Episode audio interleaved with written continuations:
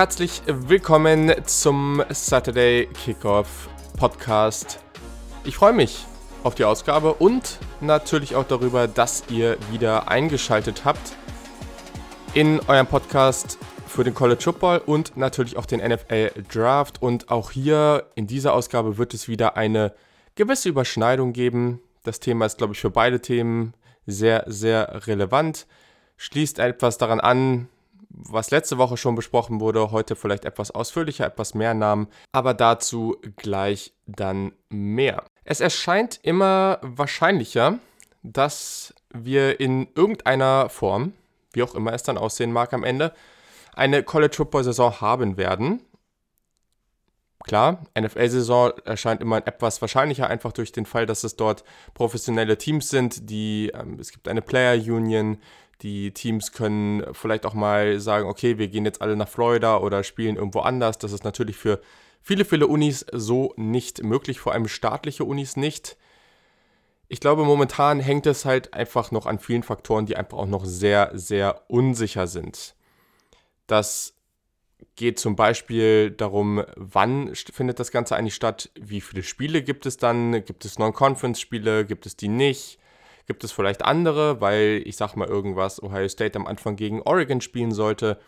Natürlich unglaublich cooles Spiel, aber in Oregon scheint es momentan noch sehr viel schwieriger zu sein, diese Zukunft zu sehen, dass man dort irgendwie die Lockerung oder, oder die ganzen ähm, Kriterien, die jetzt eben rund um Corona getroffen wurden, die ganzen Maßnahmen, die getroffen wurden, dass die jetzt so gelockert werden, während man bei Ohio State eben schon wieder davon spricht, wie man Leute ins Stadion bringen kann. Ob das jetzt gut oder schlecht ist, würde ich hier gar nicht bewerten. Ich zeige nur auf, wo die verschiedenen Teams da gerade stehen. Da kann es natürlich auch sein, dass am Ende gesagt wird, okay, wir suchen uns für dieses Jahr ein anderes Team, gegen das, das wir da spielen können. Auch das wird teilweise debattiert. Ein weiterer Faktor ist natürlich ganz groß, werden alle Teams überhaupt mitspielen? Ich glaube, das ist nochmal ein ganz anderer Faktor und sehr, sehr wichtiger Faktor.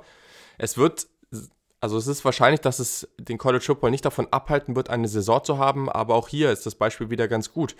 Michigan, ähm, der, der, ich glaube, der Präsident war es oder so, der, der hat irgendwie gesagt, dass die Wahrscheinlichkeit erstmal oder dass er es gerade nicht sehen kann, dass ja, Studenten wieder auf den, auf den Campus zurückkommen und ohne das werden, äh, wird kein Football stattfinden, während man, wie gesagt, in anderen Unis oder vor allem auch in der SEC da schon wieder ganz entspannt rangeht. Ich glaube, ähm, jetzt Anfang Juli sollen ja dann auch schon sogar die ersten, äh, oder Anfang Juni, genau, sollen die eben die ersten Voluntary Workouts dann schon auch wieder am Campus stattfinden, natürlich in kleinen Gruppen, natürlich mit gewissen Maßnahmen, die getroffen werden müssen aber auch da und das für verschiedene Sportarten. Also das ist wirklich so unterschiedlich an den verschiedenen, verschiedensten Orten in den USA. Das muss man weiter beobachten, aber ich denke, die Wahrscheinlichkeit ist relativ hoch, dass wir irgendeine Form von Football sehen werden im Winter, wie es dann aussehen wird und ob es wirklich eine in Anführungszeichen normale College Football Saison wird. Ich glaube, das ist gerade noch sehr, sehr fragwürdig, aber steht eben auch noch alles in den Sternen. Genau, ist natürlich weiter ein großer Faktor, dieses Thema, und das wird auch weiter hier im Podcast regelmäßig angesprochen. Aber kommen wir zum heutigen Thema, und zwar, es geht um wieder um Quarterbacks. Und zwar habe ich ja letzte Woche etwas ausführlicher über die zwei ganz, ganz großen Namen dieser Draft-Klasse gesprochen. Aber jetzt wird es eben um einige andere QBs gehen und vor allem auch einige mehr. Ich fokussiere mich jetzt trotzdem an dieser Stelle, weil es auch einfach schwierig ist, ähm, gerade bei jüngeren Quarterbacks erstens Tape zu finden und zweitens da eben auch die Menge dann irgendwann sehr groß wird. Fokussiere ich mich jetzt hier auf Spieler, die eben eligible für den kommenden NFL Draft sind. Geht es also nicht um Sam Howell, nicht um Jaden Daniels, Spencer Rattler und so weiter. Mhm. Trotz alledem sind aber all die Jungs, über die wir jetzt oder über die ich jetzt sprechen werde, sehr, sehr relevant für den College Football im nächsten Jahr. Der eine natürlich mehr, einfach weil er in der SEC oder in der Big 12 oder Big 10 spielt.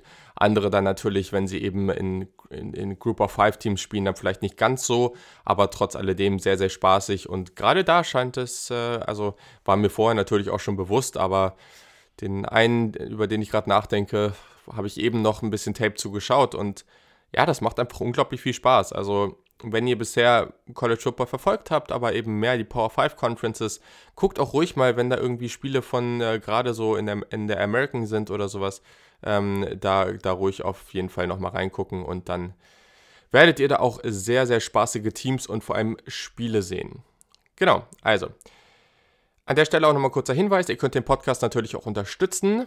Das geht erstmal einfach, wenn ihr auf saturdaykickoff.de geht, da findet ihr alle Infos dazu. Das Programm oder die Seite, über die das läuft, ist Steady. Manche machen das über Patreon, aber über Steady HQ geht das sehr, sehr gut. Wenn ihr da auf die Seite geht, das findet ihr eben über die Website auch sehr einfach. Alles auch nochmal in den Show Notes zu dieser äh, Ausgabe verlinkt. Einfach draufklicken und da gibt es auch nochmal einen Text dazu. Da könnt ihr alles durchlesen, auch die Benefits, die ihr mit den verschiedenen Paketen bekommt. Und vor allem ist das Ganze halt auch einfach noch sehr, sehr preiswert und ihr könnt einen großen Unterschied für diesen Podcast ausmachen. Einer, der das gemacht hat, ist Lukas Martin. Vielen, vielen Dank. Mega, mega cool. Und hier auch nochmal kleiner Shoutout an die Pipeline-Liga, die wir gegründet haben. Das macht echt super viel Spaß und da sind gerade auch äh, ja, viele aufregende Sachen äh, wieder, wieder im Gange. Lukas, der ist so unser Insider. Also wir haben da so praktisch so einen College Football Insider für die Liga, der dann immer Gerüchte streut oder gewisse Berichte bringt. Eigentlich echt eine ganz coole Geschichte. Und vor allem kommt noch dazu, der Frank, den, den kennt ihr ja auch schon mittlerweile. Frank Köhle, der hat jetzt entschieden, sein, sein äh, Team zu wechseln und dann ist das gerade echt ganz cool, weil ähm, er, er macht dann in Anführungszeichen gewisse Visits und äh, Lukas berichtet dann immer fleißig darüber. Äh, bin gespannt, äh, für welches Team er sich entscheidet und ja, ich habe schon gehört, einige haben sich schon entschieden, eine ähnliche Liga durchzuführen oder aufzunehmen. Da gab es auch schon Drafts zu den Unis und so weiter. Da war ich schon im Austausch mit einigen. Also wenn ihr Fragen zu den Themen habt, gerade auch zu dieser Art von, von ja, Dynasty-Liga, dann meldet euch immer gerne da, oder könnt ihr auch bei Christian, Christian Lohr, der hat das ja mit mir zusammen gemacht, mh, mm, meldet euch einfach bei, bei den Jungs von Upside Fantasy oder von mir und dann äh, bei mir und dann, ja, denke ich, äh, könnt ihr da auf jeden Fall alle Hilfe bekommen, die ihr braucht. Das Format macht auf jeden Fall Spaß. Sonst findet ihr den Podcast natürlich wie immer auf Twitter, Instagram und so weiter at SaturdayKick, ganz einfach. Und mich findet ihr persönlich unter at Julian Barsch. So, genau, kommen wir einfach zum Thema. Ähm, es gibt am Ende auch ein kurzes Ranking, aber auch hier, ich erwähne es jetzt schon mal und werde, ich werde es nochmal erwähnen. Das ist ganz, ganz wichtig. Das Ranking ist halt extrem früh, wirklich. Und da wird sich noch also heftig viel ändern.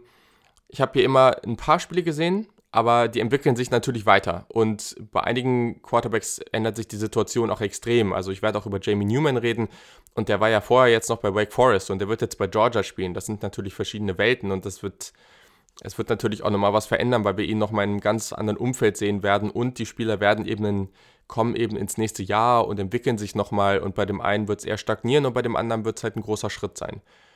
Und daher müssen wir natürlich auch das noch abwarten. Mhm. Also es ist wirklich ein grobes Ranking. Ähm, vorstellen werde ich die Spieler in alphabetischer Reihenfolge, daher müsst ihr dann noch ein bisschen bis, bis ans Ende warten. Alles sehr, sehr interessante Spieler, aber gerade beim Ranking einfach nochmal abwarten, weil da, das kann halt echt sein, dass äh, den Spieler, den ich jetzt am tiefsten habe, dass der am Ende am höchsten ist, einfach weil er noch so eine Entwicklung genommen hat. Da kann man sich immer wieder auf Joe Burrow beziehen. Und am Ende gibt es auch noch zwei Fragen zum äh, College Football, die ich bekommen habe. Und die sind, glaube ich, auch nochmal ganz spannend. Also, fangen wir an. Der erste in alphabetischer Reihenfolge ist tatsächlich jemand, über den ich eben indirekt schon mal gesprochen habe. Denn er ist ein Quarterback, der bei einem Group of Five Team spielt. Und zwar SMU. Ich spreche über Shane Bushell. Quarterback Ratchet Senior, der, ja, wie gesagt, bei SMU mittlerweile spielt. Der hat mal bei Texas gespielt, bei den Longhorns ist dann aber gewechselt und ja, spielt jetzt halt auch nochmal deutlich näher bei sich zu Hause, was eben für ihn wohl auch eine ganz coole Geschichte war und einfach nochmal ganz angenehm. Der hat sich da jetzt irgendwie gefunden, der passt super in diese Offense und das macht richtig, richtig viel Laune. Also guckt euch da gerne mal so ein paar von diesen Partien an, das macht richtig viel Spaß. Hat letztes Jahr über 3900 Passing Yards gehabt, 34 Touchdowns, 10 Interceptions, also auch wirklich gut abgeliefert und ja, das ist ein richtig, richtig cooler Spieler. Also, wenn man mal den, den ein bisschen vorstellt vom, vom Typ Spieler, wie er so spielt, dass so, man muss diese SMU Def äh, Defense Offense vielleicht mal angucken. Also schaut euch vielleicht mal ein Video an. Das ist eine sehr, sehr vertikale Offense, eine sehr aggressive Offense vor allem auch. Also Shane Boucher passt da eben auch gut rein, der macht das sehr gerne, der wirft wirklich gerne auch dann vertikal, der ist da sehr, sehr aggressiv, der hat das gut umgesetzt, was die Coaches da von ihm haben wollten. Und äh, ja, das war anscheinend einfach wirklich ein sehr, sehr guter Fit. Er geht wirklich sehr, sehr gerne tief ähm, und wirft da eben auch mit wirklich hoher Passgenauigkeit und einem tollen Touch. Also das fällt relativ schnell auf. Ähm, Gerade eben bei diesen tiefen Bällen, da es ist ja auch, das sollte kein gerader Strich sein, der sollte aber auch nicht zu lang oben in der Luft hängen und das macht er wirklich sehr, sehr gut. Der, das Ballplacement ist super, der platziert den Ball so häufig, habe ich auch auf Twitter ein Video, ein kurzes gepostet. Der platziert da wirklich den Ball schön zur Außenlinie, ähm, schön weg vom Defensive Back, das macht er hervorragend. Also die Accuracy, die hat mir da wirklich gut gefallen. Ähm, Gerade bei kurzen Pässen war das auch, es war vielleicht nicht ganz so konstant, aber auch da war es gut und auch da teilweise mit echt gutem Ballplacement. Also das macht er schon wirklich, wirklich hervorragend. Mhm. Wenn man auf seine Reads guckt, also er spielt in einer sehr, sehr vertikalen Offense, habe ich ja schon gesagt, relativ häufig mit eher klaren Reads. Aber es gibt auch mal Fälle, wo er eben so sein, das Halbfeld liest und da irgendwie relativ schnell auch gute Entscheidungen trifft. Processing Speed muss man, glaube ich, noch mal ein bisschen beobachten und sich definitiv noch mehr angucken, was denn ja zum Beispiel vom Draft dann auch nochmal stattfinden wird. Aber ich glaube schon, dass das jemand ist, der sich auch häufig relativ schnell entscheidet und da eben ähm, sehr schnelle, ja, einfach einen, einen guten Processing Speed hat, sage ich mal. Also jetzt zu sagen, dass das wirklich hervorragend ist, das kann, das finde ich jetzt noch viel zu früh, aber bisher hat mir das eigentlich grundsätzlich gefallen. Ähm, Decision Making war eben auch gut. Er, er traut sich eben aggressiv zu spielen, klar, aber er wirft eben auch aggressiv über die Mitte und das ist natürlich ganz wichtig. Also nur über außen, das macht er schon sehr, sehr gut, aber er wirft halt auch über die Mitte aggressiv. Ähm, und dann an der richtigen Stelle, wenn er dann mal rausscramblen muss oder wenn er unter zu viel Druck ist, dann, dann wirft er den Ball auch, halt auch weg. Also da merkt man ihm seine Erfahrung dann eben auch an. Genau, sein äh, Release, seine Motion, allgemein die, die Base, also der, der Release ist relativ schnell und kompakt. Ähm, grundsätzlich gefällt mir die Base auch, also guter Abstand zwischen den Füßen, das ist alles ganz gut. Ähm, Off-Plattform-Würfe sind jetzt sicherlich nicht seine Stärke, Passgenauigkeit leidet dann teilweise auch. Und ähm, ja, also es gibt schon noch Fälle, gerade wenn er sich schnell umentscheiden muss oder wenn er sich etwas irgendwie bewegen muss, ein bisschen aus der Pocket rausgehen muss, dann sind die Füße, also Unterkörper und Oberkörper. Also im Idealfall ist es ja wirklich so, du gehst von Read zu Read und es ist einfach so, dass du wirklich, okay, ich gucke jetzt nach links, dann die Füße gehen mit nach links, so, ne? Du gehst zur Mitte und die Füße bewegen sich mit. Also Oberkörper und, und Unterkörper sind immer wirklich ein, eine, eine Einheit, sage ich mal. Und das macht er teilweise auch ganz gut, aber es gibt eben Fälle, wo er es eben auch noch nicht macht. Und das äh, muss er auf jeden Fall noch verbessern. Und dann wird er unter Druck teilweise auch noch ein bisschen zu hektisch mit seiner gesamten Wurfausführung und da merkt man natürlich, da leidet die Passgenauigkeit dann auch relativ schnell. Hm. Wenn wir zum Thema Antizipation kommen, da bei tiefen Bällen schon hier und da, aber gerade über die Mitte ähm, ist das schon jemand bisher, den ich eher als so einen, das sehe ich und dann werfe ich, Werfer in Anführungszeichen einschätzen würde. Also da gibt es auf jeden Fall noch Potenzial zur Verbesserung. Aber gut, okay. Am Ende sind das die meisten Quarterbacks und es gibt auch viele, viele Quarterbacks, die so drauf sind und äh, ja, die auch sehr, sehr hoch gedraftet werden teilweise. Armstärke ist durchschnittlich, würde ich sagen. Also das ist teilweise echt solide. Der kann lange Bälle wirklich schön platziert außen an die Seitenlinie bringen. Das auch so, dass die Receiver nicht langsamer werden müssen. Das ist wirklich gut. Der platziert da den Ball gut in den Lauf. Der bringt den Ball auch teilweise unter Druck, auch längere Würfe mal an. Auch das habe ich gesehen. Ähm, was auch wirklich stark war, ist, dass äh, es gab ein, zwei Würfe, wo er wirklich den Ball über die Mitte in ein kleines Fenster angebracht hat und keine Zeit aber mehr hatte, in seinen Wurf reinzusteppen, in Anführungszeichen. Ne? Also er geht Dropback, er geht zurück und wirft dann direkt, anstatt wirklich noch diesen Schritt zu nehmen, der ja auch so ein bisschen als Anlauf gesehen werden kann. Also du kannst einfach nochmal mehr Velocity, mehr Geschwindigkeit auf den Ball bringen und das hatte er da nicht und es hat trotzdem gut funktioniert das ist niemand, der eine überdurchschnittliche Armstärke hat, auf keinen Fall. Aber das ist für mich völlig ausreichend und das, ähm, ja, finde ich eigentlich schon mal ganz gut. Genau. Unter Druck ist er grundsätzlich geduldig, hat relativ aktive Füße. Ähm, er bewegt sich aber schon hier und da mal zu früh aus der Pocket raus. Auch das muss man dann definitiv sagen. Beim Werfen aus dem Lauf, das sieht komfortabel aus, das hat eine natürliche Wurfbewegung, kann sich auch hier und da mal Zeit verschaffen. Ist jetzt nicht der athletischste Typ, aber das ist durchaus möglich. Und was immer wichtig ist und schön zu sehen, er hat beide Hände am Ball. Das ist durchaus positiv. Genau, und sein athletisches Profil, ja, funktionale Mobilität. Mehr nicht, aber am Ende reicht das aus. Und das ist jetzt niemand, der großartig laufen wird aber es, er ist auch nicht so wenig mobil. Also der kann auch mal eine, einen Zone Read oder sowas laufen. So ist es jetzt nicht. Also gerade wenn es auch mal eine Situation ist, wo du mal drei, vier Yards nur beim Third Down oder sowas brauchst oder in der Red Zone. Das geht alles mit ihm. Genau. Das ist Shane Bichel, also wirklich äh, gerade auch, wenn man jetzt so auf seinen besten Skill guckt, diese Passgenauigkeit, das Ballplacement ist wirklich hervorragend, gerade bei tiefen Bällen wirklich gut. Der ist jetzt nicht besonders jung, der ist nicht besonders toolsy, also nicht so dieser spektakuläre Spieler, ist jetzt nicht so ein Justin Herbert-mäßiger Typ, aber ihr wisst ja auch, dass mir das gar nicht so unbedingt großartig gefällt. Mhm. Und ja, für mich fliegt er gerade so ein bisschen zu sehr unterm Radar. Also das ist schon ein Spieler, man muss jetzt mal abwarten, wie es weitergeht. Mal gucken, wo er dann eingeschätzt wird. Also ich kann mir schon vorstellen, dass es vom Spielertyp am Ende jemand ist, der am Tag 3 geht. Aber ich persönlich sehe nicht, warum der jetzt an, also zum jetzigen Zeitpunkt, ich sehe einfach zu wenig Schwächen oder ich sehe kaum richtig krasse Schwächen. Das ist ja ein Spieler, der auch nicht in, in vielen Bereichen wirklich Elite ist, aber ich sehe jetzt nicht, warum der nicht an Tag 2 gehen kann. Also ich mag den wirklich sehr und ich, mir hat das Tape sehr, sehr viel Spaß gemacht und gerade jemand, der eben auch explosive Plays unterstützen kann. Also war wirklich jemand, äh, auf den man nächstes Jahr auch nochmal verstärkt achten kann. Genau, perfekt. Dann kommen wir zum nächsten Spieler und zwar ist das jemand, der ist da sicherlich äh, gegenteilig. Also sehr toolsy, sehr jung und gerade so der, so, so, wie nennt man es jetzt am besten, ne? Also schon jemand, der gerade so überall im Gespräch ist, sehr, sehr neu, auch jetzt, also für viele jetzt so der neue heiße Name im Geschäft. Und zwar ist es Trey Lance, FCS Quarterback, also ein Level drunter von North Dakota State, da wo auch Carson Wentz herkommt. Das ist ein Redshirt Sophomore, das heißt, er hat erst ein Jahr gespielt aber ja, wie der gespielt hat, das ist natürlich äh, wirklich eine ganz andere Nummer, weil der hat da wirklich Sachen geliefert, das sieht man selten von Ratchet Freshman und das war äußerst beeindruckend. Als Passer 2786 Passing Yards, 28 Touchdowns, 0 Interceptions. Und das ist natürlich wirklich, wirklich gut. Und dazu kommt, dass er für 1100 äh, Yards gelaufen ist, ein 6,5er Average und 14 Touchdowns. Also das ist wirklich jemand, der ja bringt sehr, sehr viel mit, sehr, sehr viele Tools, sehr, sehr spannender Quarterback, aber natürlich gerade in seinem jungen Alter gibt es auch noch einiges, was er verbessern muss. Also da muss man halt wirklich auch nochmal ganz, ganz besonders drauf gucken.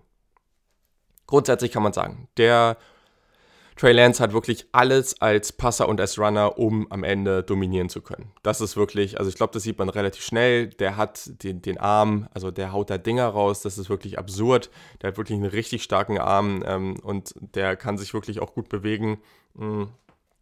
Er ist aber halt bei der Motion und bei der Base einfach bei der Wurfbewegung, bei seiner Base, bei seinen Füßen noch sehr, sehr inkonstant. Und auch das ist natürlich hier wieder ganz wichtig, weil es gibt Würfe, wo es passt und dann wirft er das Ding da das Feld runter. Du denkst dir, okay, ne, weil ich sag immer wieder, Armstärke hat erstmal nicht so viel damit zu tun, wie weit du das Feld runterwerfen kannst. Aber es gibt da natürlich extreme Fälle.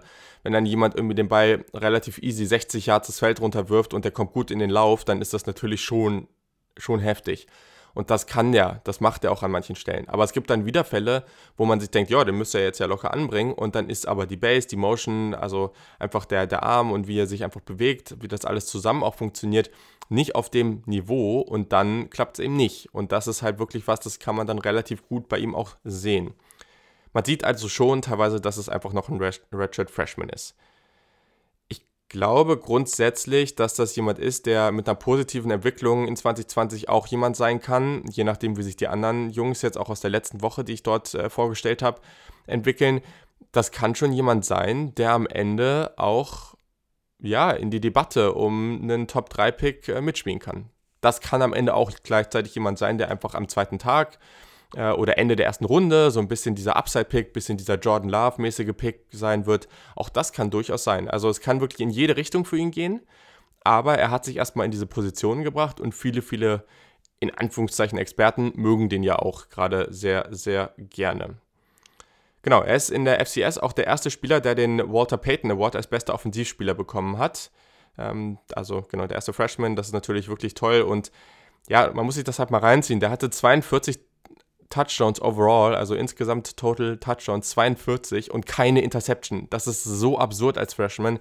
Das wird er sicherlich nicht wiederholen können, aber natürlich wirklich ganz, ganz toll. Also, das ist schon jemand, der muss häufig eher schwere Würfe machen als schwere Reads. Also oft auch irgendwie tiefe Würfe, Würfe, wo halt auch mal eine, eine gewisse, ein gewisses Ballplacement, eine gewisse Accuracy vonnöten ist. Aber die Reads hatte ich erstmal jetzt das Gefühl, dass er da noch nicht so stark gefordert wurde. Also den Arm hat er ja, aber da gibt es auf jeden Fall noch Potenzial. Ähm, wurde aber eben auch noch nicht so viel von ihm gefragt. Genau, dann bei RPOs, bei Play, ähm, Play Action gibt es durchaus auch nochmal Fälle, wo er dann wirklich wide open, also ganz offene Receiver verpasst. Auch das hier, es gibt inkonstantes Play, es gibt dann wieder wirklich spektakuläre Würfe. Das hast du bei ihm einfach mit drin. Er trifft auch nicht immer die richtige Entscheidung, ähm, hat dann aber natürlich halt diese, also ne, er ist athletisch und er hat einen guten Arm. Er hat dann also diese grundsätzliche Playmaking- und Improvisationsfähigkeit. So, und dann ist natürlich die Frage: Es gibt jetzt, ich sag mal, einen Slant über die Mitte, der ist wide open und der verpasst ihn. Dann kommt der Druck, aber dann hat er eben die Möglichkeit rauszulaufen, ist athletisch genug und findet dann noch einen anderen Spieler, weil er sich die Zeit gekauft hat. Klar, am Ende ist das nicht ideal und du willst natürlich, dass er sich dahin entwickelt, dass er den Slant einfach trifft, aber auch da zeigt es eben schon diese Playmaking-Fähigkeit, die heutzutage in der NFL auch immer mehr gefragt ist. Ne? Guck dir die Patrick Mahomes und, und Lamar Jacksons und Russell Wilsons und auch einen Joe Burrow an. Also die bringen das alle irgendwo mit. Und das kann man hier auch sagen. Hm.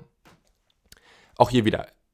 Passgenauigkeit. Der kann alle Würfe anbringen. Der hat teilweise wirklich eine hervorragende ähm, Accuracy bei tiefen Bällen aber ist er eben noch nicht konstant genug drin. Auch das hier wieder. Da ist zum Beispiel ein Shane Bichelle einfach konstanter, aber natürlich einfach nicht so viel, die Tools sind halt nicht so da, wie, auf, ähm, wie bei einem Trey Lance.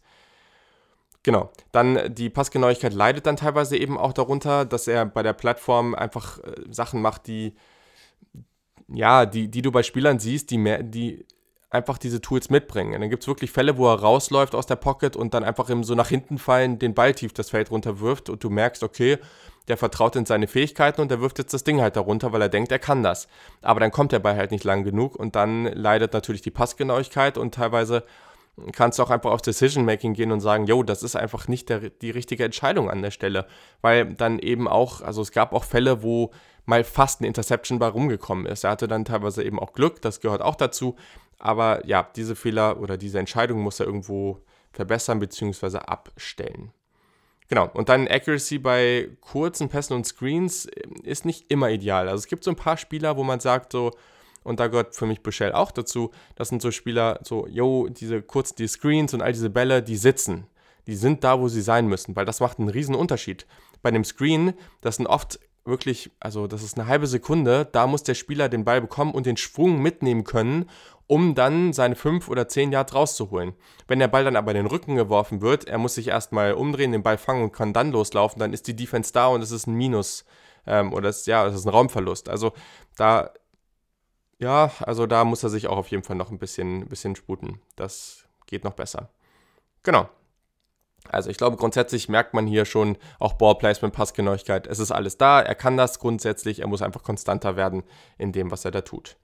Genau, so, dann ähm, Geschwindigkeit vom Release finde ich eigentlich ganz gut. Gesamte Wurfmotion, die Wurfbewegung, die ist noch ein bisschen zu loose, habe ich jetzt geschrieben. Also so ein bisschen zu wenig kompakt einfach. Also da würde ich gerne sehen, dass er da noch ein bisschen konstanter einfach ist, dass man sieht, okay, der hat seine Wurfbewegung, die funktioniert so gut, die kann er auch so gut wiederholen und da war es teilweise noch etwas, ja, zu äh, zu viel Bewegung einfach drin. Also es war nicht kompakt genug. Ich glaube, so beschreibt man es ganz, ganz gut. Er hat aktive, Fuß, äh, aktive Füße, die Fußarbeit eben, ähm, bewegt sich ganz gut mit dem Read. Ähm, Base und Oberkörper sind aber auch hier öfter mal nicht aligned. Also klar, das ist auch hier wieder so eine Sache. Ich glaube, da sieht man das eben, das hat man auch bei Patrick Mahomes damals gesehen und das ist hier sicherlich eine ähnliche Geschichte. Der kann das eben sich auch mal erlauben, einfach weil das ein Spielertyp ist, der halt einen krasseren Arm hat, aber er sollte das sich nicht angewöhnen. Das macht natürlich irgendwie wenig Sinn. Genau, sonst ähm, Arm Strength habe ich alles schon erwähnt. Das ist wirklich auf dem Elite-Niveau, wenn er, wenn er seine Base da in den Griff bekommt. Ähm, er zeigt grundsätzlich Geduld unter Druck. Äh, seine, seine wirklich guten Movement Skills helfen ihm natürlich dabei in der Pocket, ähm, bewegt sich aber eben auch gut und ähm, kann, ja, kann, kann dem Druck schon konstant entweichen. Das würde ich, würde ich schon sagen. Ähm, hat Genau, das war eine, also um, wenn wir kurz auf sein athletisches Profil gucken, das war ein Play, das war wirklich ähm, beeindruckend. Der hat das einmal geschafft.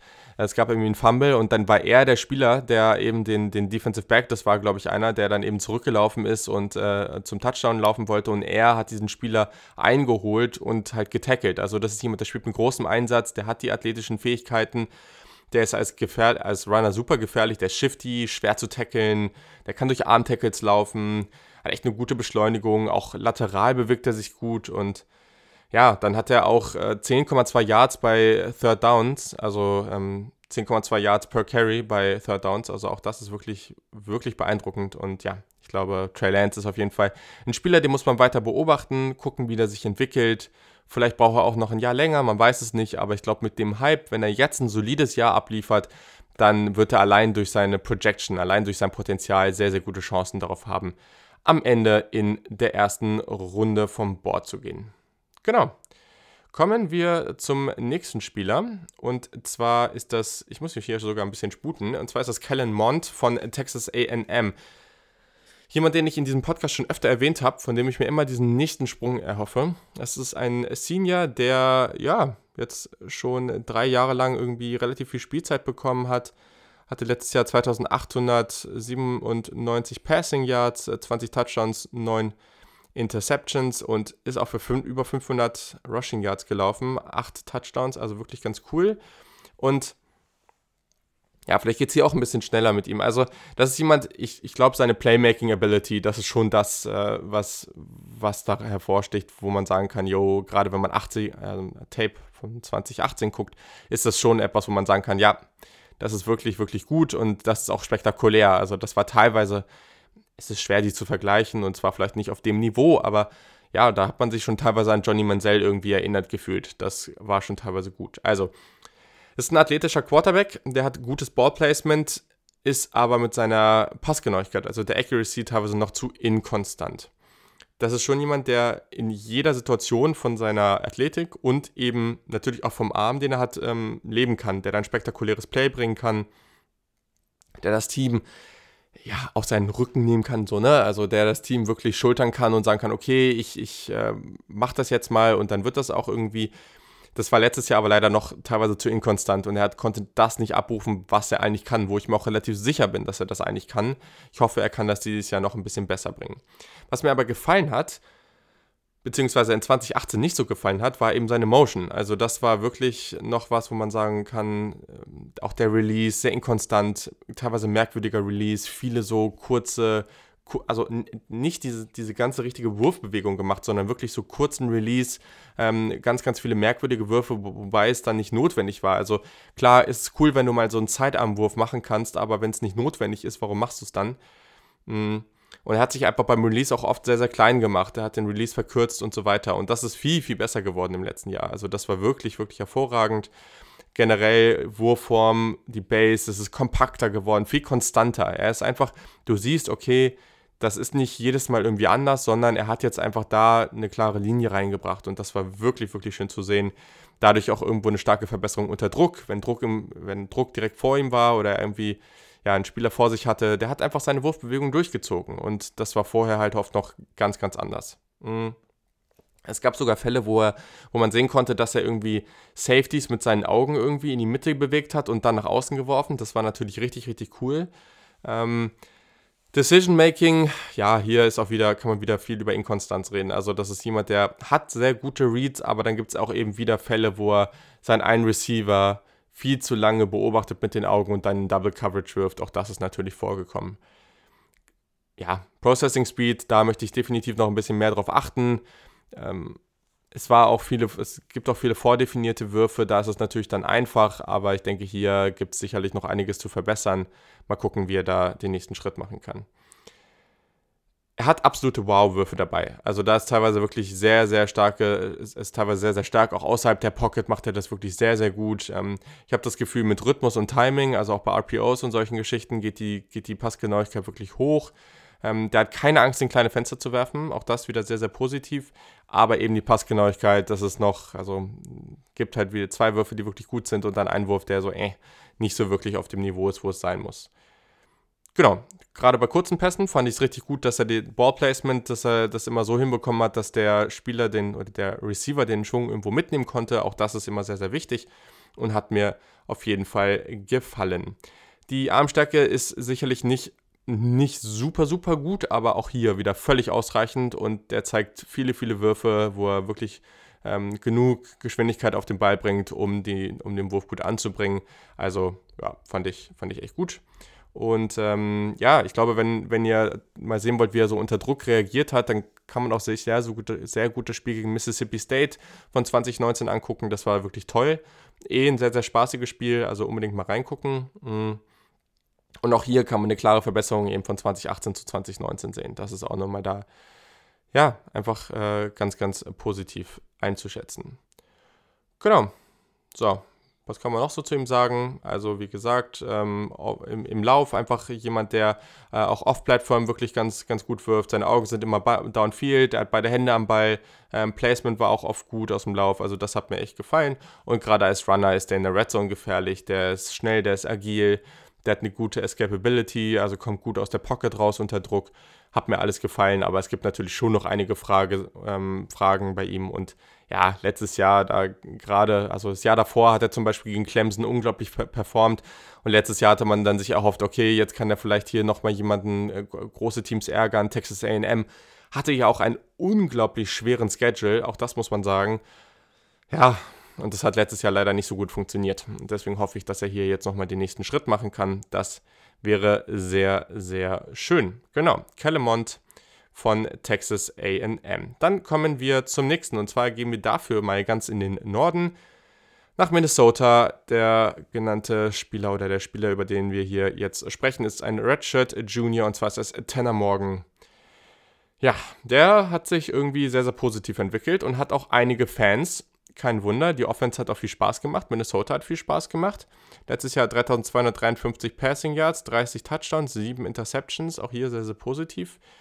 Und hier muss man sagen, das ist ein Spieler, der macht Dinge, ich bin mal gespannt, wie der sich entwickelt, aber der macht Dinge, die man bei den anderen Jungs jetzt relativ wenig sieht. Und wenn er das so weiterbringt und auch den Rest, also in den restlichen Bereichen sich so weiterentwickelt, einigermaßen weiterentwickelt, ja, dann könnte das ein Kandidat für die erste Runde sein. Das kann auch überhaupt nicht so laufen. Auch hier wieder, natürlich, es gibt jetzt zig Kandidaten.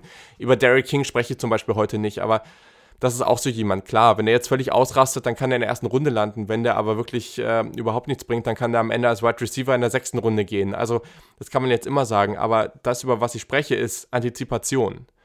Tanner Morgan hat in einigen Bällen und in einigen Situationen eine sehr, sehr gute Antizipation, die er dort zeigt. Und das ist wirklich selten. Und das, ja, selbst bei wirklich guten Quarterbacks, die hoch gedraftet werden, ähm, da gibt es das auch teilweise selten. Und deswegen, also das ist wirklich sehr, sehr schön zu sehen. Hm.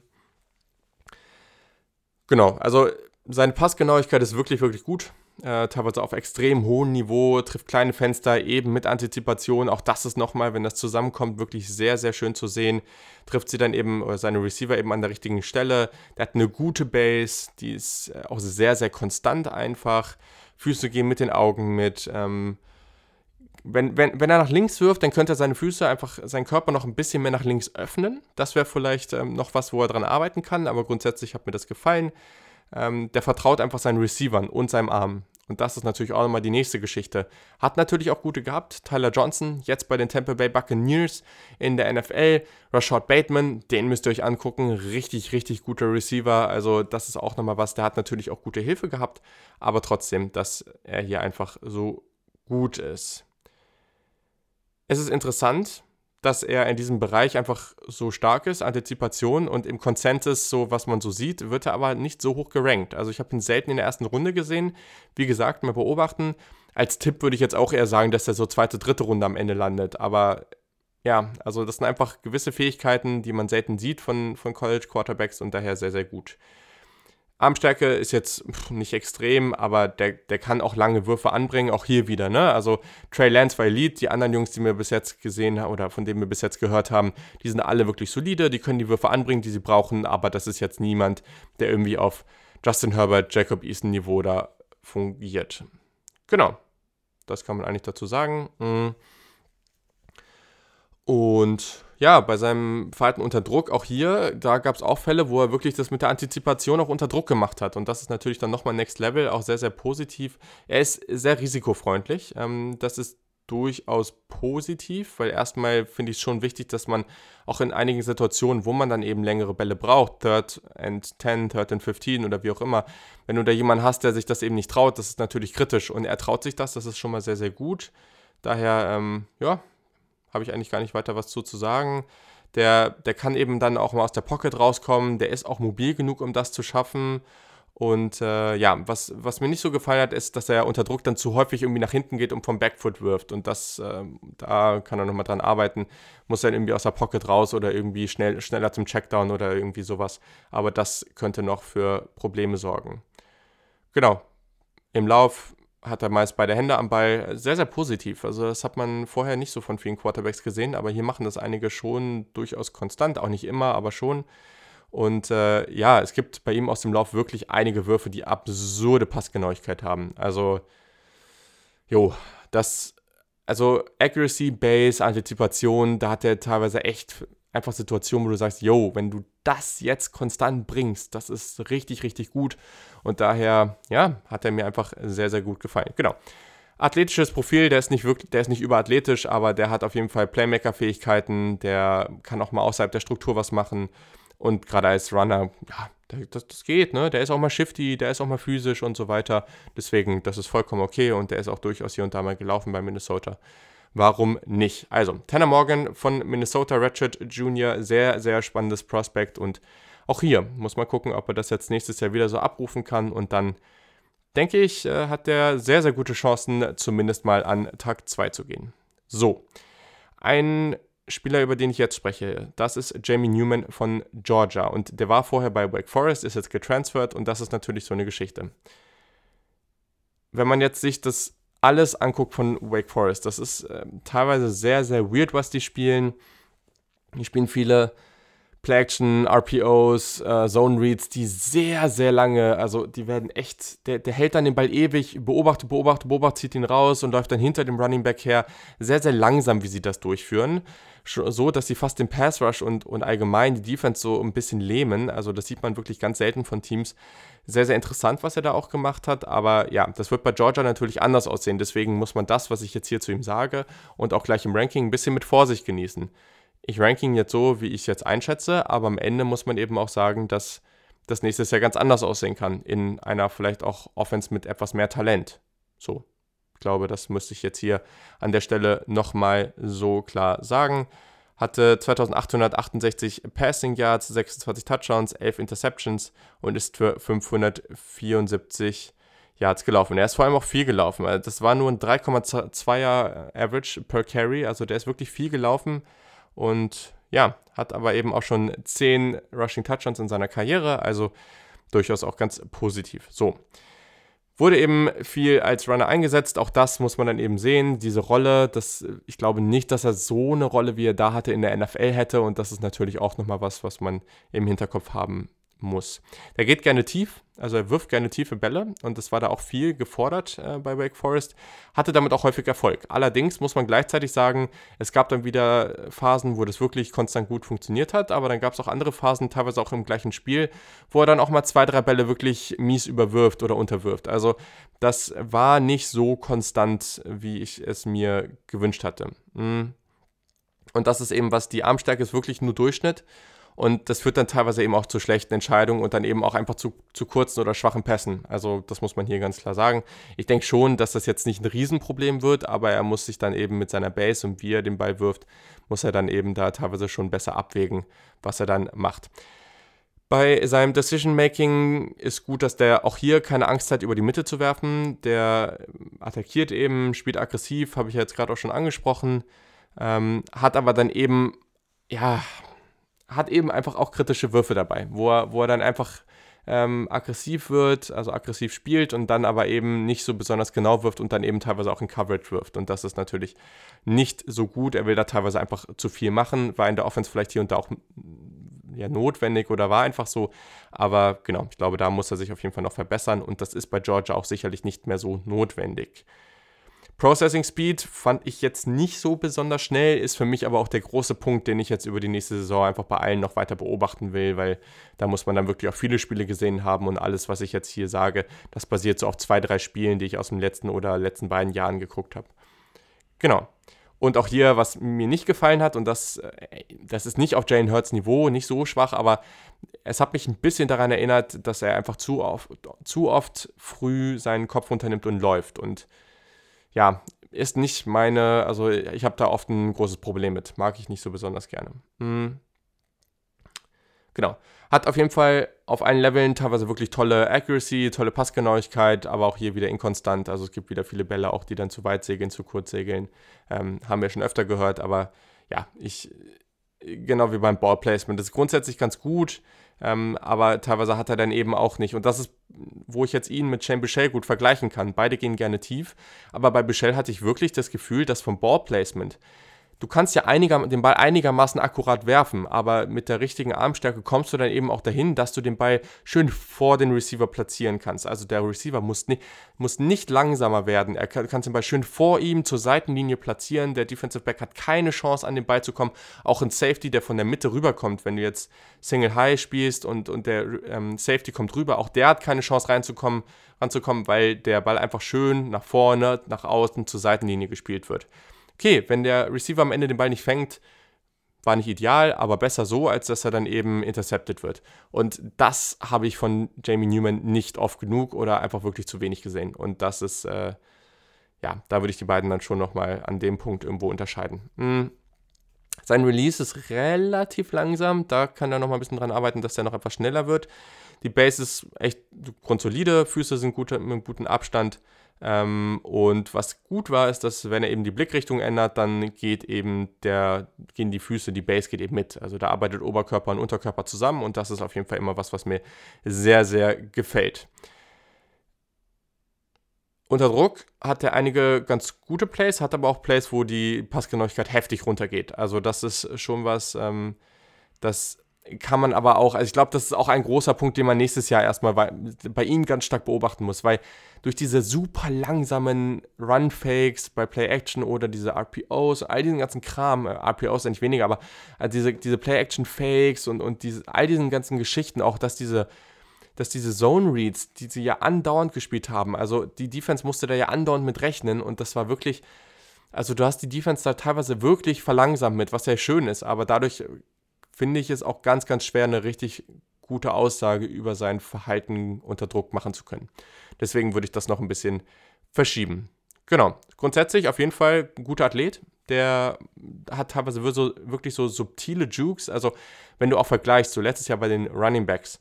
J.K. Dobbins wirklich mit diesen extremen Jump Cuts und dann DeAndre Swift mit diesen mehr subtilen, kleinen ja, Jukes, die er dann immer so, so leicht aussteigen lässt, die Spieler. Und das äh, kann Jamie Newman nicht auf dem Niveau, klar, aber das kann er auch irgendwie ganz, ganz gut.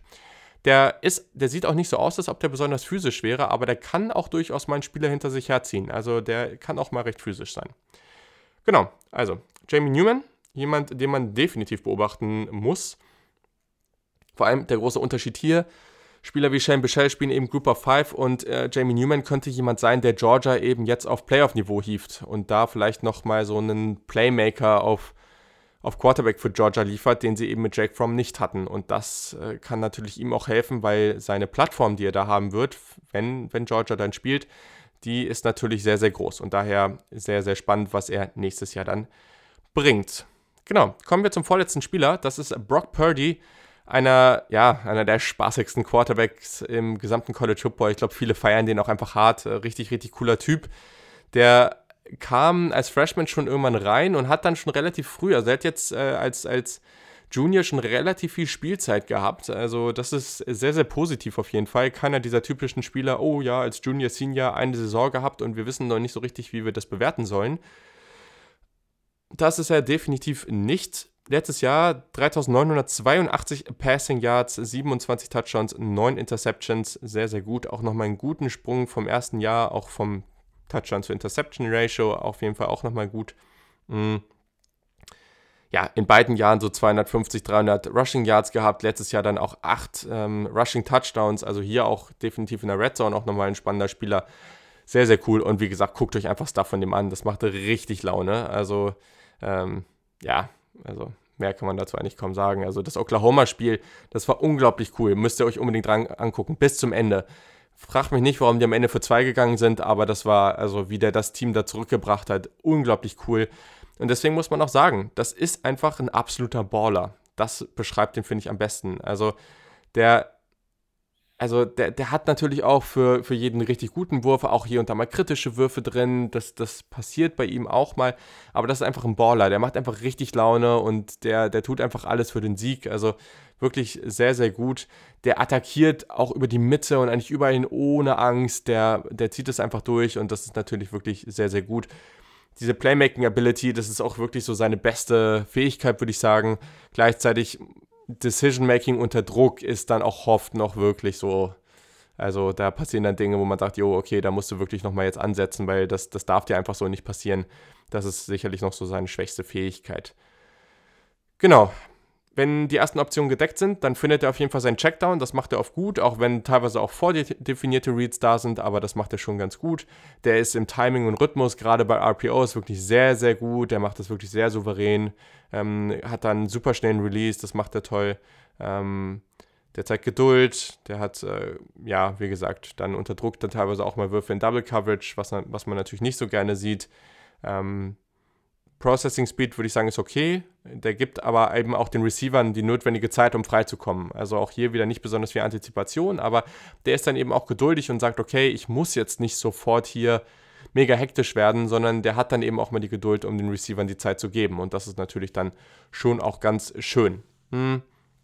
Über die Mitte in kleinere Fenster hat er eine gute Passgenauigkeit, gibt seinen Receivern häufig die Möglichkeit, dann auch den Speed mitzunehmen. Auch das ganz schön und äh, allgemein bei kurzen und mittleren Pässen oder ja, mittleren Würfen äh, hat er wirklich eine ganz, ganz gute, ganz gute Passgenauigkeit. Ähm, Ballplacement kann er durchaus noch dran arbeiten.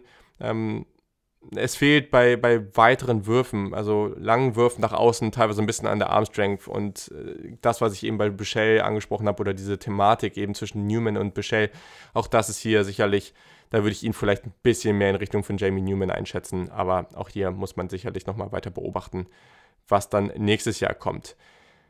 Genau, dein Touch hat mir noch ganz gut gefallen. Also er passt die, auch die Geschwindigkeit seiner Würfer ganz gut an. Also wenn er dann zu Checkdown-Pässe oder in den Lauf des, des Running Backs wirft, dann sind sie teilweise wirklich auch ein bisschen leichter geworfen, sehr, sehr einfach zu fangen und das passt ja aber dann wirklich gut an die Situation an. Das war schön. Ähm, schneller Release habe ich schon gesagt. Der generiert auch häufig ganz gute Geschwindigkeit bei seinen Pässen mit Sidearm und Off-Plattform-Würfen. Auch ganz positiv zu sehen. Und er hat eine wirklich gute und feste Base. Also der Dropback, den finde ich teilweise noch etwas unstrukturiert, aber die Base, die gefällt mir wirklich, wirklich gut. Das fand ich sehr, sehr schön. Ähm, ja, Antizipation habe ich angesprochen, das Element fehlt noch ein bisschen. Also mal gucken, ob er da noch den nächsten Schritt machen kann. Er, was er eher macht ist, und das sieht man, das ist vielleicht auch ein bisschen mit in dieser Playmaking-Fähigkeit drin, der kauft sich dann eher mehr Zeit, um dann zu werfen, wenn der Receiver wirklich frei ist und wenn er ihn sehen kann. Kann vielleicht auch funktionieren, aber es wäre natürlich schön zu sehen, wenn er beides irgendwie machen kann. Genau. Der hat bei kürzeren und mittleren Würfen, gerade so in kleine Fenster, auch mal ordentlich Zip auf dem Ball, aber bei längeren Würfen, da ja, muss ich noch ein bisschen beobachten, ob das je nachdem auch wie die Base ist und ob er unter Druck ist, da ein bisschen, wie, wie unterschiedlich das da ist. Aber gleichzeitig hat mir das da noch nicht, dann nicht mehr so gut gefallen. Genau, also wie gesagt, da glaube ich, ist einfach ein starker Unterschied an, an der Base und wenn wir einfach dann nochmal mehr Würfe haben, wo er mit guter Base auch nochmal tief wirft und so und ich auch nochmal mehr dafür, davon gesehen habe, kann ich vielleicht auch nochmal eine bessere Aussage zu dem Thema machen. Also nicht überbewerten. Er, ist, er sieht sehr, sehr komfortabel aus, wenn er aus dem Lauf wirft, passt natürlich auch gut dazu, weil er halt öfter aus der Playstruktur ausbricht und macht es dann eben auch ganz gut als Athlet sehr, sehr funktional. Ähm, der wird teilweise im Zone Read eingesetzt, das hat er gut gemacht. Ich glaube, gerade in der Red Zone kann der wirklich gefährlich als Rusher werden. Ähm, Beschleunigung ist besser als der Long Speed. Also ist jetzt keiner, der da jetzt irgendwie 40, 50 Yards das Feld runterrennt, aber gerade auf kurzen Distanzen macht er das wirklich ganz gut. Und der ist durchaus shifty. Also wenn ihr euch die Oklahoma oder vielleicht auch das Iowa-Spiel anguckt, da werdet ihr auf jeden Fall ein bisschen was davon sehen, dass der auch mal durchaus wen aussteigen lassen kann. Also Brock Purdy, wenn ihr mal Bock habt, Iowa State, auch wirklich ein ganz, ganz spannendes Team. Ähm, und dann einfach noch einen spannenden Quarterback, der extrem viel Spaß macht, dann seid ihr bei Brock Purdy garantiert richtig. So, Und dann kommen wir jetzt noch zu einem Spieler, der einen interessanten Fakt mitbringt. Also, Kyle Trask ist bei Florida und der ist Ratchet Senior. Und der hat jetzt tatsächlich erst ein Jahr so als Starter gehabt und das ist super interessant, weil der war in der Highschool auch nicht so richtig Starter. Also ich habe das jetzt gehört, ich habe es jetzt nicht mehr genau drauf, aber ich glaube, ist, die Aussage war irgendwie, dass er ab der oder seit der neunten Klasse nicht mehr Starter eines Teams war. Und jetzt als, als äh, Junior praktisch war er eben dann Starter und jetzt als Ratchet Senior hat er eben seine zweite Saison. Und das ist natürlich sehr, sehr interessant und vor allem ist Kyle Trask auch ein sehr, sehr interessanter Quarterback. Das kommt eben nochmal dazu. Der hat letztes Jahr für 2941 Yards geworfen, 25 Touchdowns und 7 Interceptions. Bei den Statistiken müsst ihr immer sehen, erstens wird teilweise auch in den Teams ein bisschen weniger gepasst als in der NFL und dann sind es auch einfach weniger Spiele. Auch das ist vielleicht nochmal ganz, ganz wichtig. Also ähm, er hat jetzt hier letztes Jahr in zwölf Spielen gespielt, so wenn du da jetzt nochmal vier Spiele draufpackst, ne, dann ja, hat er am Ende auch irgendwie seine dreieinhalb, 4.000 Passing Yards und dann ist das auch wieder auf einem ordentlichen Niveau. Also das äh, für alle Leute, die mehr NFL verfolgen und diese Statistiken irgendwie verwundern, hier auch nochmal ganz, ganz wichtig. Kyle Trask ist jemand, der hat einen richtig, richtig guten Arm. Also wirklich ein starker Arm und eine gute Passgenauigkeit. Auch das hat mir wirklich sehr, sehr gefallen. Der trifft kleine Fenster über die Mitte und der hat eben den Arm, um die da auch wirklich reinzuhauen. Der ist nicht besonders athletisch, aber er spielt geduldig. Das ist gut. Also er versucht dann nicht irgendwie mit seiner nicht so extremen Athletik da irgendwie aus der Pocket zu laufen. Das ist nicht seine Stärke und der tut es auch nicht. Mhm. Er geht durch seine Reads, spielt geduldig, der Processing, Processing Speed ist wirklich solide. Ballgenauigkeit kann den Ball konstant sicher wirklich über die Mitte anbringen. Der trifft durch seinen starken Arm, habe ich ja jetzt schon mehrmals gesagt, äh, kleine Fenster. Und der kann auch wirklich auf allen Ebenen akkurat sein. Also das ist schon, ich fand das schon echt beeindruckend hätte ich jetzt, ich habe den natürlich letztes Jahr schon ein bisschen gesehen, aber ja, wenn man das jetzt so nochmal anguckt, also das ist schon ein ganz interessanter Spieler und vor allem durch seinen Arm und wir wissen ja, dass die NFL das irgendwo schon wertschätzt. Durch den Arm und die Tools, die er mitbringt, ist das schon jemand, der letztes Jahr schon gezeigt hat, was er kann. Und wenn er jetzt noch einen nächsten Schritt mehr machen kann, dann hat das schon wirklich, wirklich Upside an der Stelle.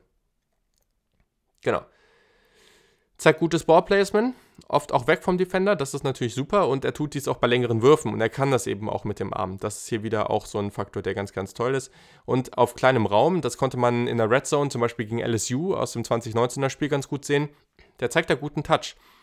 Und das ist auch nochmal was, was du eben bei, bei vielen Quarterbacks, die einen starken Arm hast, haben, eben auch nicht siehst. Also Colin Kaepernick, auch ein Josh Allen, der kann das irgendwie nicht so besonders gut. Das waren immer so Spieler, die haben irgendwie gefühlt nur so einen Speed geworfen.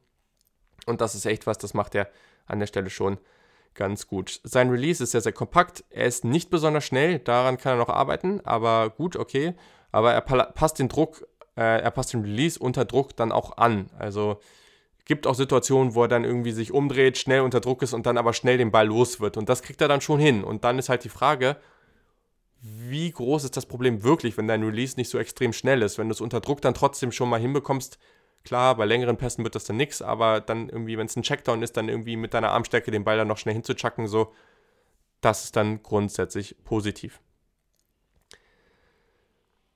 Genau, sonst äh, fand ich unter Druck hat er die Pocket ganz gut navigiert, das war durchaus schon mal okay. Ähm, der ist ja nicht besonders agil, kein Wunder, ist jetzt nicht der athletischste Typ, aber eben, wie schon gesagt, dafür sehr geduldig.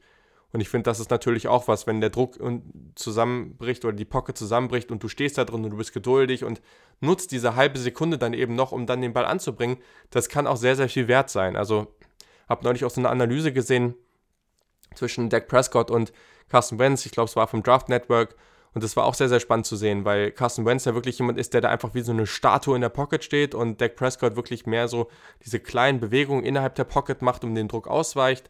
Klar, ich mag das, was Dak Prescott da macht, deutlich mehr, aber am Ende, äh, Carson Wentz hat ja auch Erfolg. Also das, das funktioniert schon und deswegen glaube ich, ähm, ist das schon auch ganz solide, was Trask hier macht. Athletisches Profil habe ich jetzt schon angesprochen, der läuft auch mal ein paar Yards. Also wenn der sieht, die Pocket öffnet sich vor ihm, kann das frei, dann läuft er auch mal ein paar Yards. So ist es jetzt nicht. Er hat genug Athletik, um auch mit dem Druck auszuweichen. Der kann auch mal physisch sein und das ist, glaube ich, das Ding. Der, der ist dabei eher physisch als schnell. Aber grundsätzlich ist es einfach keine Komponente, die man da jetzt besonders erwähnen muss, weil sie für ihn einfach nicht besonders relevant ist. Genau, also Kyle Trask von Florida, auch ein sehr, sehr spannender Spieler. Und damit komme ich dann jetzt auch zum Ranking. Und wie gesagt, nicht bewertet es bitte nicht über, wenn ihr den Spieler ein bisschen höher, ein bisschen niedriger habt. Es kann sein, dass der niedrigste Spieler auf diesem Ranking am Ende irgendwie der höchste ist. Auch das ist durchaus noch möglich, weil am Ende muss man die nächste Saison einfach noch abwarten und auch sicherlich etwas schwerer gewichten.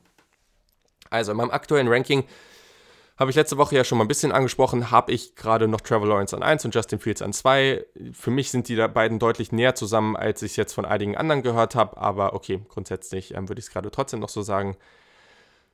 Einfach weil er noch jung ist und da ein paar Fehler gemacht hat, aber das Potenzial extrem mitbringt und er mir sehr, sehr gut gefallen hat, ist Trey Lance auch mit seiner athletischen Fähigkeit an 3. Ich würde hier schon nochmal sagen, dass es eine neue Tier, die hier anfängt, also gerade so nach, äh, nach den ersten beiden. Trey Lance ist von seiner von dem Potenzial, das er mitbringt, vielleicht sogar ein bisschen in der Tier bei, bei himself, also in, in einer eigenen Tier, aber gleichzeitig habe ich jetzt die nächsten Namen alle erstmal so in der gleichen Tier, weil Trey Lance, bei, bei, ihm kann das jetzt auch alles wirklich voll nach hinten losgehen und er hatte ein gutes Jahr und das nächste läuft jetzt nicht so gut und vielleicht, ne, also das ist eigentlich sehr, sehr schade, es wäre sehr, sehr schade, wenn Non-Conference-Schedule-Spiele nicht stattfinden, weil North Dakota State ganz zu Beginn der Saison ja auch gegen Oregon spielt und das wird auch nochmal relevant. Wenn der da wirklich komplett überfordert ist und das überhaupt nicht hinbekommt, ja gut, dann, dann kann es auch sein, dass er hier auch nochmal deutlich nach unten geht. Auf vier habe ich tatsächlich Kyle Trask. Das hat mir gut gefallen. Ich bin eigentlich immer ein Fan von Spielern, die sehr, sehr mobil sind oder zumindest die Mobilität haben, um da ein bisschen mehr draus zu machen. Aber ich mag Kyle Trask ist auch ein sehr, sehr schwerer Name auszusprechen. Irgendwie ein bisschen komisch, diese ganze Kombination aus Ks und Ts und was auch immer nicht. Aber das ist ein Spieler echt der Arm, die Passgenauigkeit. Also, das hat mir wirklich gefallen, hat mich auch wirklich überrascht, ähm, was er da letztes Jahr gebracht hat. Und ja, der hat jetzt wirklich eine, ja, eine Möglichkeit, da wirklich aufzusteigen und am Ende ein sehr, sehr solider NFL-Quarterback zu werden. Man muss aber auch sagen, all diese Spieler kann, sind sehr, sehr nah beieinander. Auch die Fähigkeiten, die die so mitbringen, sehr, sehr unterschiedlich. Ne? Also, und der nächste auch gerade. Ne? Tanner Morgan habe ich jetzt hier auf 5 von Minnesota. Der hat für mich, wenn er das jetzt zeigt wie, oder wiederholt, was er letztes Jahr gemacht hat mit seiner Antizipation und dann noch ein bisschen mehr draufpackt, dann hat er mega das Potenzial, irgendwie ein Top 3 Quarterback in dieser Klasse zu werden. An 6 habe ich dann tatsächlich Shane Bushell und da habe ich, also gerade bei Trask, Morgan und Bushell habe ich viel überlegt. Also die sind bei mir sehr, sehr eng zusammen. Ich mag Bushell sehr. Ich kann mir vorstellen, dass durch die Konkurrenz, durch diese Offense, durch all diese ganzen Geschichten, der am Ende wirklich später geht. Aber ich habe auch das Gefühl, dass das jemand sein könnte, der für mich so ein kleiner, also wenn wir jetzt auf die Quarterbacks gucken, klar, Justin Fields mag ich sehr gerne, ähm, Lawrence natürlich auch, aber wenn man jetzt auch so auf persönliche Favorites guckt, ähm, ist natürlich Fields allein durch Ohio State weit vorne, aber wenn man da jetzt auch einfach nochmal auf andere Quarterbacks guckt, Michelle mag ich sehr, sehr gerne und der hat mir wirklich gut gefallen und ich habe nicht wirklich großartige Schwächen in seinem Spiel gesehen.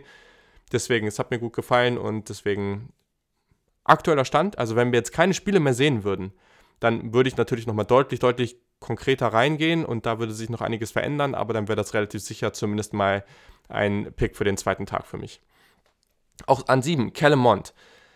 Ich halte sehr, sehr viel von Calemont von der Sache her. Und ich glaube, auch wenn der jetzt nochmal wirklich, in, gerade in seinem, seiner Konstanz, wenn der seine Base, diesen kompakten Release weiterhin so, so bringen kann, wenn der dann nochmal sein Spiel auf ein neues Niveau heben kann, jo, also ich glaube, dann ist das auch ein Spieler, der am Ende da sehr, sehr hoch gehen kann. Einfach weil der ja auch hier wieder mit seiner athletischen Fähigkeit auch einfach spektakulär spielen kann. Das sind alles Quarterbacks hier. Ich glaube, es kann am Ende sein, dass wir eine Draft-Class haben mit zwei guten Quarterbacks und der Rest fällt völlig ab, weil sie kein gutes letztes Jahr hatten und weil das einfach viel schwächer ist. Aber ich traue all diesen Quarterbacks irgendwo auch zu, in zumindest, ja, was heißt allen, aber ähm, einen Kellen Mond, ähm, einen Tanner Morgan, Kyle Trask, Trey Lance traue ich allen zu, in diese Top-3-Debatte reinzukommen. Ich glaube nicht, dass das bei Shane Bichelle kommen wird, ähm, aber gleichzeitig, ähm, ja, bin ich dann vielleicht auch einfach ein bisschen höher.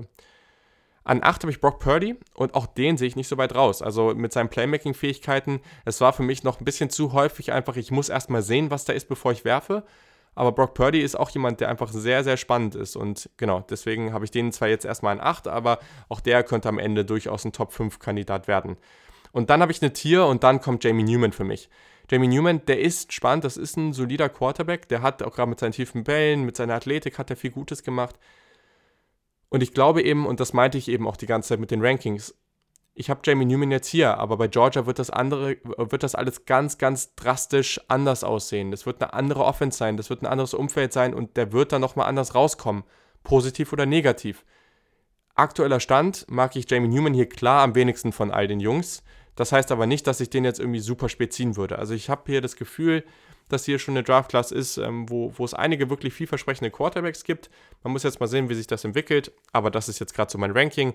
Klar gibt es auch Spieler wie KJ Costello, Sam Erlinger, äh, Derek King, Ian Book, Desmond Ritter und so weiter, die irgendwie ganz spannend sind. Ähm, aber auch, also äh, King hat natürlich noch ein Riesenpotenzial, wenn der jetzt irgendwie wieder das abliefern kann, was er 2018 gemacht hat. Auch Ian Book bin ich mal gespannt, wobei ich glaube, dass sein, ja, sein Upside ein bisschen limitiert ist. KJ Costello natürlich jetzt in dieser neuen Offense in Mississippi State, ja, okay. Aber das sind für mich alles Quarterbacks, die dann schon noch mal einen Tacken limitierter sind. Ähm, Gerade auch ein Sam Ellinger. Also klar kann er sich jetzt noch mal verbessern, aber es war für mich schon immer ein Quarterback, wo ich eher sehe, dass, also, oder eher nicht sehe, dass das ein wirklich guter NFL-Quarterback ist. Also kann ich mir irgendwie nicht vorstellen, dass ich jemals da an den Punkt komme, dass ich sage, yo, den, den würde ich, den würde ich gerne als Starter mal irgendwo sehen. Aber gut, aktueller Stand und das kann sich natürlich auch noch ein bisschen ändern, aber das sind so die aktuellen Einschätzungen. Kommen wir nochmal zu zwei Fragen, die ich hier noch schnell beantworten wollte, die eher college-lastig sind. Und zwar hat mir der Bruno Koslowski82 auf ähm, Twitter ge äh, geschrieben, okay, erstmal fettes Lob ähm, für, für deinen Pod, hilft mir, mich in einer für mich neue Welt des College Footballs immer besser zurechtzufinden bin, denke ich, inzwischen auch auf einem guten Weg, ein Lieblingsteam zu finden. Das ist natürlich schon mal nice, gerade in ja, einer Welt, wo sehr, sehr viele Teams unterwegs sind, hilft das immer, etwas Struktur reinzubringen. Er sagt, leider habe ich den Mailback verpasst und hatte aber noch eine Frage, beziehungsweise ein Thema, das mich extrem interessieren würde. Und zwar das Thema Coaching-Spielsystem. Welche Coaches sind aktuell Rising Stars und könnten für die NFL, Koordinator oder Head Coach in absehbarer Zeit interessant werden? Außerdem, welche Coaches orientieren, ihre, orientieren ihren Spielstil eher an der NFL? Welche Spielstile gibt es überhaupt alles im College Football? Genau, so. Ich schmeiße mal ein paar Namen von Coaches in den Raum, die jetzt auch nicht neu sind. Also es gibt einige, einige Namen, die in den letzten Jahren schon immer wieder rumgegangen sind, die auch schon wahrscheinlich Head Coaches hätten sein können. Und ja, aber immer noch wahrscheinlich so heiße Namen für das sind. Und zwar ist natürlich Lincoln Riley, Head Coach Oklahoma, der große Name. Ich bin mal gespannt. Also vielleicht, also viele sagen ja schon, dass der irgendwann nochmal in die NFL gehen wird und das kann ich mir auch vorstellen. Gleichzeitig, der hat 2019 den Quarterback 1 aus der, aus der Recruiting Class bekommen. Für 2021 hat er jetzt auch wieder gute Chancen mit ähm, Caleb Williams, heißt er, glaube ich, ähm, dass, er, dass er den bekommt. Also auch das wieder, ne? Also das sind alles so Faktoren, wo man sagen kann, das funktioniert sehr, sehr gut, was er da macht. Also vielleicht bleibt er doch einfach und hat eine richtig geile College-Karriere, verdient vielleicht sogar mehr Geld, als was er in der NFL bekommen würde. Muss man mal beobachten. Jeff Brom von Purdue, der war auch schon mal im Gespräch, auch ein sehr spannender Kandidat. Dann Iowa State, also Brock Purdy, der Quarterback, der da spielt, ne, der hat da einen hervorragenden Headcoach mit Matt Campbell. Was der da gemacht hat für die Cyclones, also super, super gut. Der hat die extrem gut entwickelt und ich glaube, das ist ein sehr, sehr spannender Kandidat für die NFL. Und dann ein Name, den ich jetzt nochmal interessant finde, ist Graham Harrell. Der war oder der ist Offensive Coordinator von USC und das ist auf jeden Fall ein ganz, ganz spannender Kandidat. Und ich habe das Gefühl, auch von der Offense her, die da gespielt wird und, und wie der sich jetzt da entwickelt hat, war auch schon immer irgendwie Teil, als, also war auch selber Quarterback und auch immer so als, als Coordinator oder als Assistant da irgendwie immer Teil von sehr, sehr explosiven Offensiven meine kommt auch von North Texas und so weiter. Also das sind auch alles so Geschichten. Ich habe das Gefühl, das könnte in den nächsten Jahren jemand sein, wenn sich der gut entwickelt, der so diese Cliff Kingsbury-Rolle übernimmt oder, oder in, diese, in diese Richtung geht und mit einer ähnlichen Offense da in die Liga kommt. So, zu den Spielstilen. Ehrlich gesagt, finde ich, kann man das halt so und so sehen. Also ist die Frage, orientiert sich die NFL nicht vielleicht sogar eher am College Football momentan? Also da sind ja viele Aspekte, die immer erst in der Highschool kommen, dann im College Football und dann kommt irgendwann die NFL. Lange Zeit wurde halt dieses Pro-Style gespielt, in Anführungszeichen. Aber da denke ich mir auch immer, also habe ich mir schon immer gefragt, was ist denn Pro-Style? Ist das jetzt nur, wenn die dann den Ball an das Center bekommen und dann diesen Dropback haben und nicht in der Shotgun stehen? Warum genau ist das jetzt Pro-Style? Und gerade heutzutage, wo halt das immer sich, mehr, sich immer mehr vermischt, wir haben so viele Offensive in der NFL, die Elemente irgendwie aus der Spread, aus der Air Raid und so weiter haben, ne? West Coast und so weiter. Also ganz, ganz viele Elemente auch äh, dann irgendwie vermischt und so. finde ich schwierig, ehrlich gesagt, so zu sagen und das auch so zu trennen. Deswegen, also, was du mal machen kannst, die dritte Ausgabe dieses Podcasts aus dem letzten Jahr, da habe ich mit Adrian Franke über, ja, den, der Titel ist der College Football als Influencer gesprochen. Einfach mal so, was für einen Einfluss hat der College Football eigentlich auf die NFL? Und da gehen wir sehr, sehr in die Tiefe zu dem Thema. Ich glaube, da kannst du, oder ich glaube, da kann man mal ganz gut reinhören. Ich denke, das ist durchaus mal sinnvoll. Früher gab es im College Football noch viel mehr Option Offenses. Das war natürlich richtig spaßig. Also wirklich so reine Option Offense mit viel Triple Option, ganz wenig Passing und so weiter. Das war natürlich cool. Das ist aber so eine aussterbende Art. Also es gibt jetzt irgendwie nur noch, also kaum noch, beziehungsweise fast gar nicht mehr, glaube ich, mittlerweile. Und das ist natürlich was, äh, da würde man sich eigentlich schon freuen, wenn das zurückkehrt. Hm. Grundsätzlich ist es natürlich schon noch etwas mehr Run-Heavy im College Football und das hängt natürlich auch oft mit dem Talent zusammen. Was hat man jetzt gerade für Talent im Kader? Hat man jetzt vielleicht irgendwie nicht so gute Receiver? Äh, das ist natürlich auch oftmals schwerer, gerade für die Unis, die jetzt nicht in der obersten Riege unterwegs sind. Einfach weil das Talent da einfach viel weiter verbreitet ist und nicht wie in der NFL, wo es konzentriert krasses Talent ist. Also ich glaube, das ist dann nochmal ein bisschen andere Nummer. Aber grundsätzlich hoffe ich schon, dass diese verschiedenen Spielstile auch weiterhin so da bleiben, weil das ist doch etwas, was den, was den College Football für mich ausmacht und für mich auch deutlich spannender macht als die NFL. Genau, und dann hat der Frank Höhle mir noch eine Frage gestellt und ähm, genau, also ich war ja neulich beim Student Section Podcast von Peter Schindler am Start. Peter Schindler kennt ihr ja alle, der war schon so oft hier dabei und der wird in den nächsten Wochen auch mal wieder dabei sein. Und da haben wir eine ganze Ausgabe zu Ohio State gemacht, also wirklich so Geschichte und 2019 äh, und wie kann es jetzt dieses Jahr aussehen und so weiter. Sehr, sehr spannend, hat mir viel, viel Spaß gemacht. Also unbedingt reinhören. Mm. Und äh, Frank hat die folgende Frage gestellt bei dem ganzen Talent, was sich Ohio State jetzt und in den kommenden Jahren aufs Roster holt, besteht da nicht die Gefahr von Frustration aufgrund von mangelnder Spielzeit? Denkst du, dass dann vielleicht auch vermehrt Spieler ins Transferportal gehen und die Uni wechseln möchten? Ich glaube, garantiert. Also vor allem, weil ja jetzt, also noch nicht dieses Jahr, aber wahrscheinlich ab nächstem Jahr die Regelung kommt, dass jeder Division One-Athlet einmal wechseln darf, ohne ein Jahr auszusetzen, was ja vorher der Fall war. Ich glaube, das ist was, was alle Unis treffen wird. Egal, ob in die Richtung, dass jetzt jemand irgendwie bei einer kleinen Uni anfängt, dann ausrastet und dann nochmal die Chance hat, irgendwie bei Alabama, Clemson oder sowas äh, ein gutes letztes Jahr zu haben. Gleichzeitig für die Spieler, die jetzt irgendwie Quarterbacks zum Beispiel, ich glaube, das wird bei Ohio State garantiert passieren. Ohio State hat dieses Jahr einen zwei Four-Star oder einen Five-Star und Four-Star, ich weiß gar nicht, was CJ Stroud am Ende war, aber Jack Miller und CJ Stroud, zwei sehr, sehr hochgerankte Quarterbacks und nächstes Jahr Kyle McCord ein Five-Star Quarterback. Auf jeden Fall, Justin Fields wird der Starter sein. Aber dieses Jahr wird es dann irgendwie wird's ein Battle geben. Einer wird der Backup werden, einer wird dann eben der Backup vom Backup. Und ich könnte mir schon vorstellen, dass das dann schon bedeutet, dass der, dass der Verlierer des Battles sagt, so okay, ich gehe raus, ich transfer, so dass ich nächstes Jahr, dann setze ich halt eine Saison aus, aber das hätte ich als Freshman wahrscheinlich sowieso und dass ich dann nächstes Jahr gleich irgendwie eligible bin. Also das wird bei, das ist so, so viel der Fall. Also es gab ja auch schon Statistiken von irgendwie Top Quarterbacks aus Recruiting Classes, von denen irgendwie, keine Ahnung, 50% am Ende nicht mal bei der gleichen Uni spielen, bei der sie am Anfang waren.